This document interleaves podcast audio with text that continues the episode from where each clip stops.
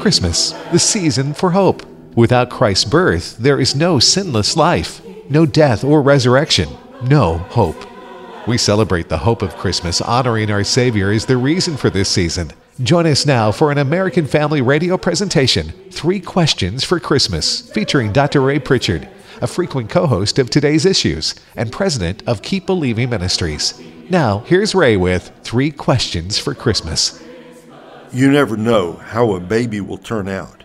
I feel like more of an expert on this subject than I was 10 years ago. Back then, we had no grandchildren. Now we have eight, ranging in age from 9 to 1. In order, we have Knox, Eli, Penny, Violet, Zoe, Hannah, Josh, and Nico. We are making plans for all eight of them to visit our home between Christmas and New Year's Day. If I suddenly disappear from view for a few days, you'll know where I am. I remember when Knox, our first grandchild, came for a visit soon after he was born. The rest of our family came too, and his mother and father came with him. But Knox was the star of the show all weekend long.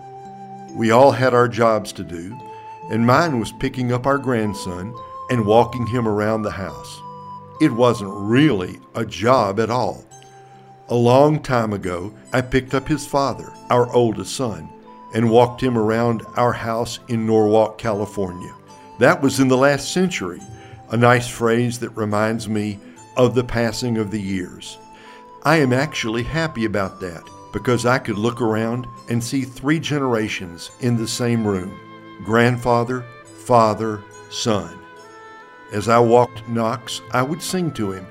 Usually, I started with, you Are My Sunshine, My Only Sunshine, a song I remember my father singing often. Then I sang Christmas carols and scripture songs, including one I used to sing to our oldest son The wicked they flee when no man pursues, but the righteous are bold as a lion. That comes from Proverbs 28, verse 1. I made up the melody when our oldest son was a little boy and now I sang it to his son, my grandson. About our grandchildren, eight in all, I would only venture to say they are absolutely captivating.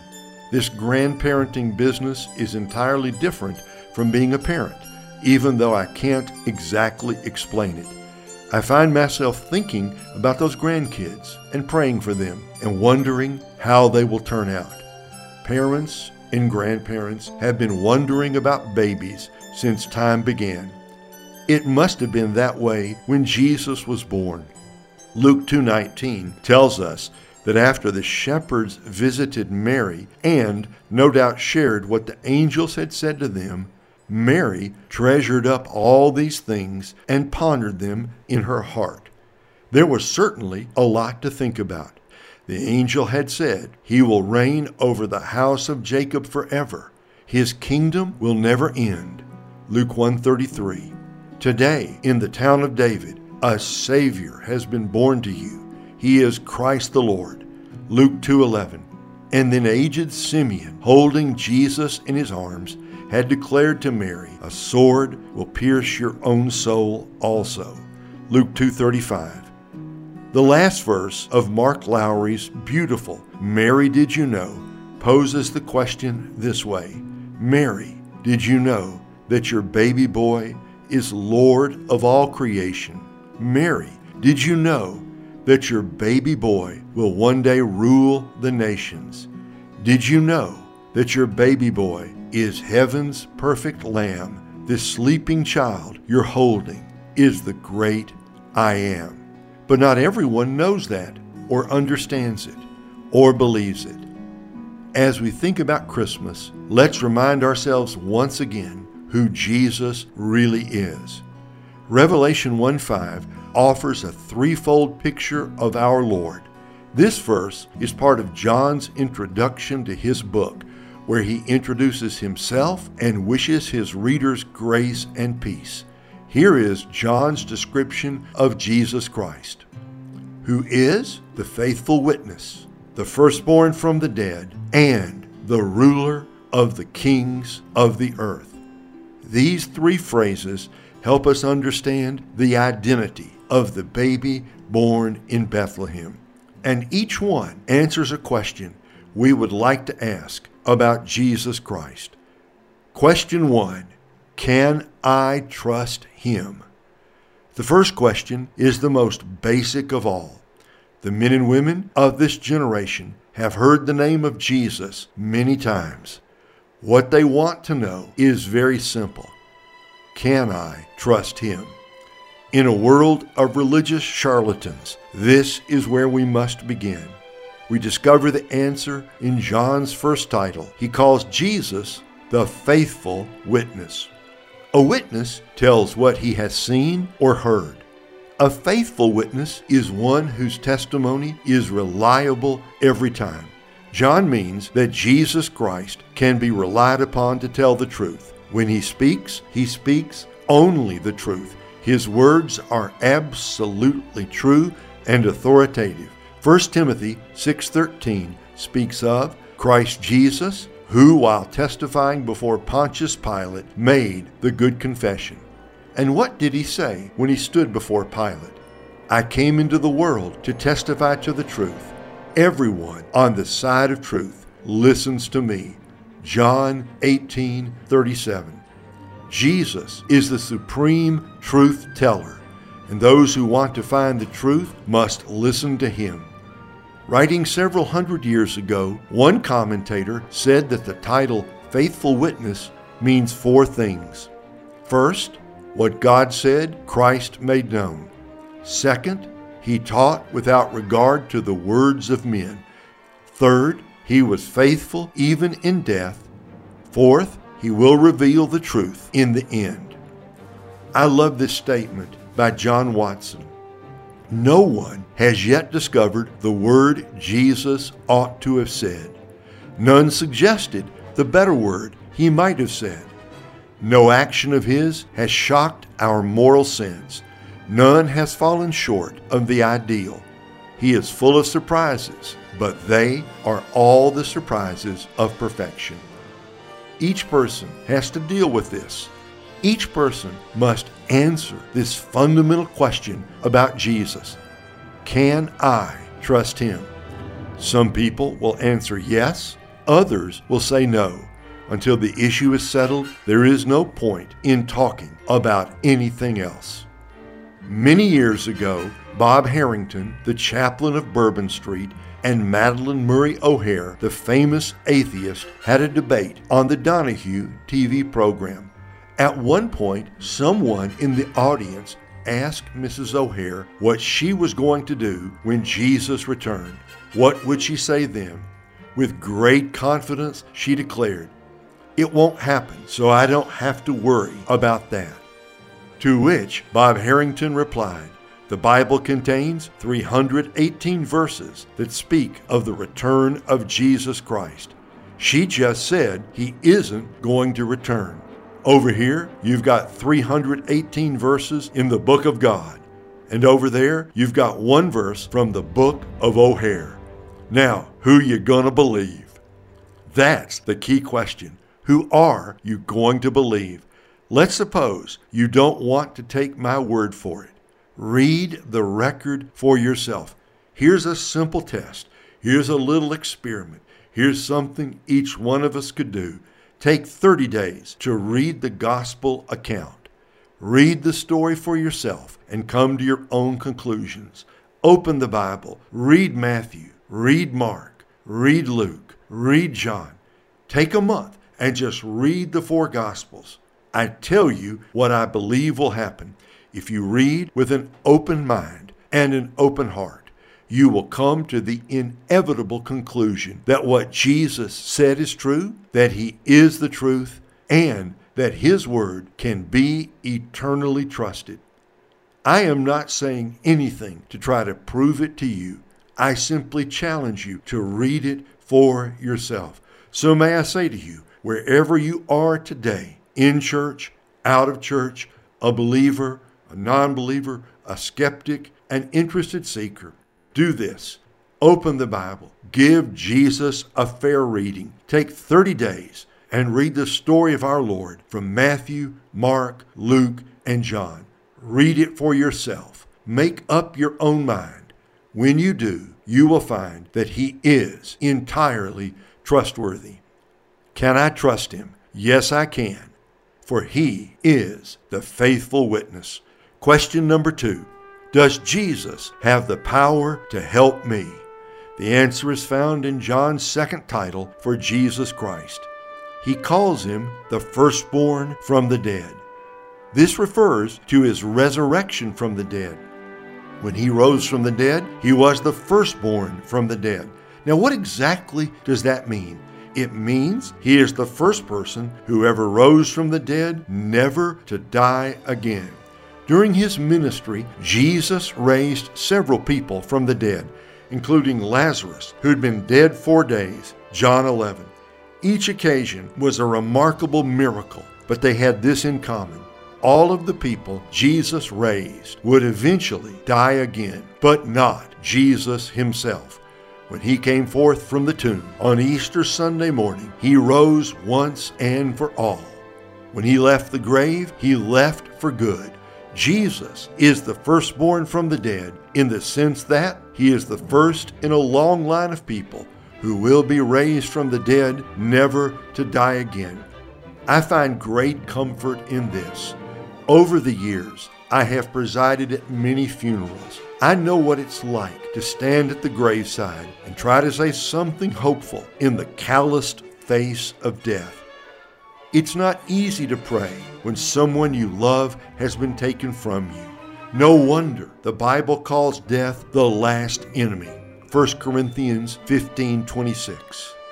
In those moments, I find strength in one thing and one thing only.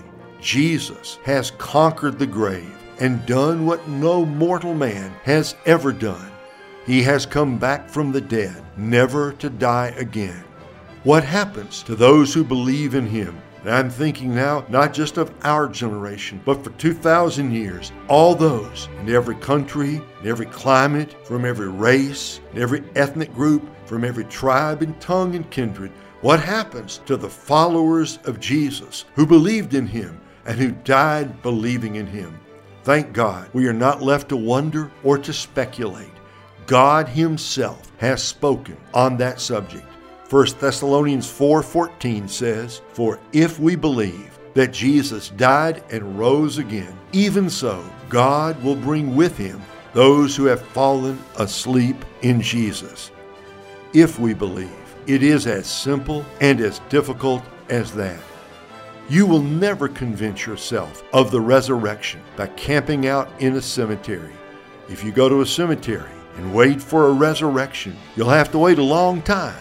After all, the last one happened over 2,000 years ago. But we have the Word of God, which overrides anything we can see with our eyes. Our faith in the resurrection of the dead does not rest on what our eyes can see. Our faith rests in that act of God whereby He raised Jesus from the dead. If God can do that, He can do anything. We need to hear again these familiar words of Jesus from John 11, 25 and 26. I am the resurrection and the life. He who believes in me will live, even though he dies. And whoever lives and believes in me will never die. We often hear those words quoted at funeral services, but we don't often hear the question Jesus asked at the end. Do you believe this? What a question that is. I know it's hard to believe in life after death when you are standing next to the casket containing someone you knew and loved. Death seems so overwhelming and so final. It's easy to think that death is all there is, that the grave wins in the end. But that's not true. I love the way Tony Evans puts it. Have a good time at my funeral because I'm not going to be there. Done and done. That's a truly Christian thing to say. Does Jesus have the power to help you? Yes, he does. for he is the firstborn from the dead. Question number three Will Jesus take care of my future? Good question. Suppose I do trust him, and suppose he does have the power to help me. Will Jesus take care of my future? The answer comes in John's final title for Jesus Christ. It is breathtaking in its scope. He calls Jesus the ruler of the kings of the earth. The word for ruler means he is the ultimate authority over all the kings of the earth. They are great, but he is greater. They are mighty, but he is mightier. Millions answer to them, but they answer to him. He is not merely one of the kings, he rules over them all. When John Piper preached on this phrase, he put the matter this way If George Bush says to Jesus, How can you be the ruler over me? I have my office by the election of the people of the United States, a sovereign nation, and by virtue of a constitutional inauguration and installation. If George Bush says that, Jesus will answer, I have my office as ruler over you by God's election and by virtue of my resurrection from the dead, my indestructible life, and my installation at God's right hand. But that sermon was preached in 1989. The George Bush of that quote would be the older George Bush, George H.W. Bush. Since then, we've had Bill Clinton, George W. Bush, and Barack Obama in the White House, and now we have Donald Trump as our president. The quote is still true no matter who occupies the White House. It's as true for George Washington as it is for George Bush, father or son. It's as true for Abraham Lincoln as it is for John Kennedy, or Barack Obama, or Donald Trump. In the first century, the mighty Emperor Nero thought he was the ruler of the kings of the earth. He held in his hands the power of life and death. Thumbs up, one man lived. Thumbs down, one man died. It is said that he ordered the burning of Rome and then blamed it on the early Christians.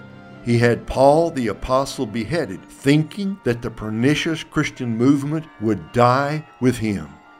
But now, 2,000 years have passed, and the tables have turned. We name our dogs Nero and our sons Paul. Who are the kings of the earth John is talking about? Well, they are the political leaders in their various spheres mayors and councilmen, chairmen and governors, congressmen and senators, presidents and prime ministers, and potentates of every variety.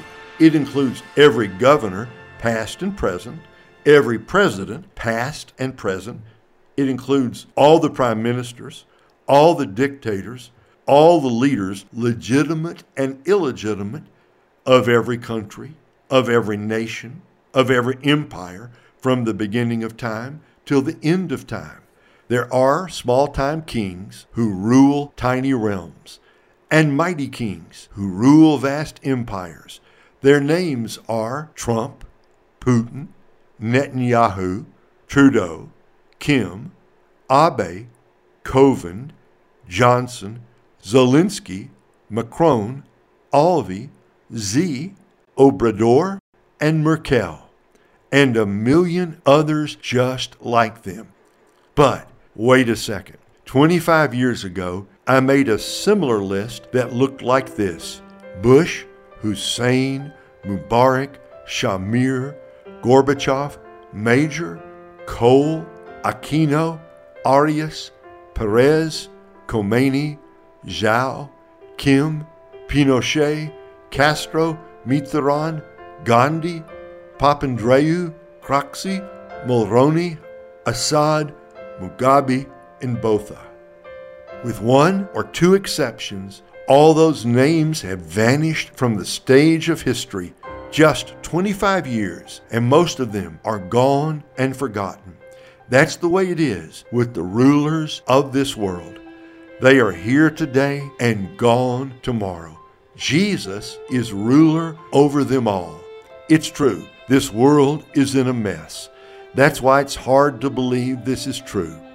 In some ways, all the evidence seems to move in the opposite direction. The pornographers go free, the baby killers are untouched, the politicians break the laws they write, the drug dealers make their millions, and the nations arm themselves for total destruction.